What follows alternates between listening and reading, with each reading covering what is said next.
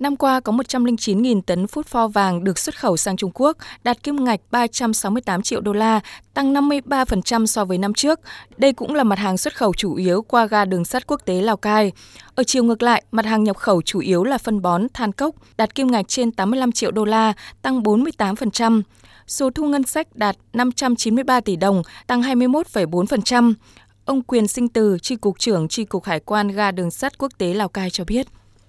Tạo điều kiện thông thoáng hết mức, thông quan nhanh chóng, cải cách thủ tục hành chính, tạo điều kiện cho các doanh nghiệp hoạt động xuất nhập khẩu, đặc biệt là trong thời kỳ ảnh hưởng bởi đại dịch Covid. Từ đó thì đã thu hút được các doanh nghiệp xuất khẩu hoạt động qua tuyến đường sắt liên vận quốc tế Lào Cai đã đạt được các kết quả vượt chỉ tiêu thu ngân sách và các chỉ tiêu pháp lệnh được giao. Theo ông Hoàng Đình Tứ, trưởng ga Liên vận quốc tế Lào Cai, do duy trì cơ chế phối hợp đảm bảo các quy trình phòng chống dịch bệnh nên hoạt động xuất nhập khẩu trong năm 2020 qua cửa khẩu đường sắt không gặp trở ngại, một số mặt hàng quá cảnh đã bắt đầu được lưu thông qua ga Liên vận.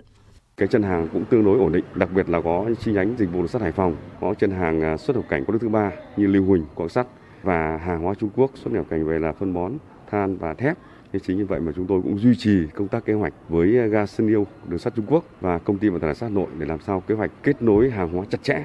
Mặc dù tăng trưởng cao nhưng lượng hàng hóa vận chuyển qua ga đường sắt quốc tế vẫn thấp hơn so với năng lực thực tế. Dự án đấu nối dây ga Lào Cai, ga Hà Khẩu Bắc Trung Quốc với tổng mức đầu tư trên 2.200 tỷ đồng đang được xem xét phê duyệt chủ trương đầu tư được kỳ vọng giải tỏa ách tắc nâng cao năng lực vận tải đường sắt. Ông Hoàng Đình Tứ cho biết.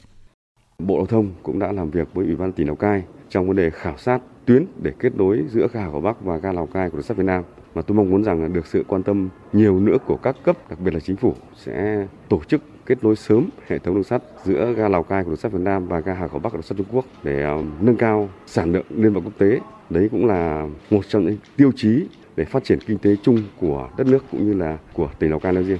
Việt Nam và Trung Quốc đang nghiên cứu xem xét chuyển xuất nhập khẩu một số mặt hàng nông sản từ đường bộ sang đường sắt. Nếu phương án này khả thi, sẽ góp phần giảm thiểu ách tắc do cửa khẩu đường bộ, khai thác tối đa năng lực vận chuyển hàng hóa bằng đường sắt.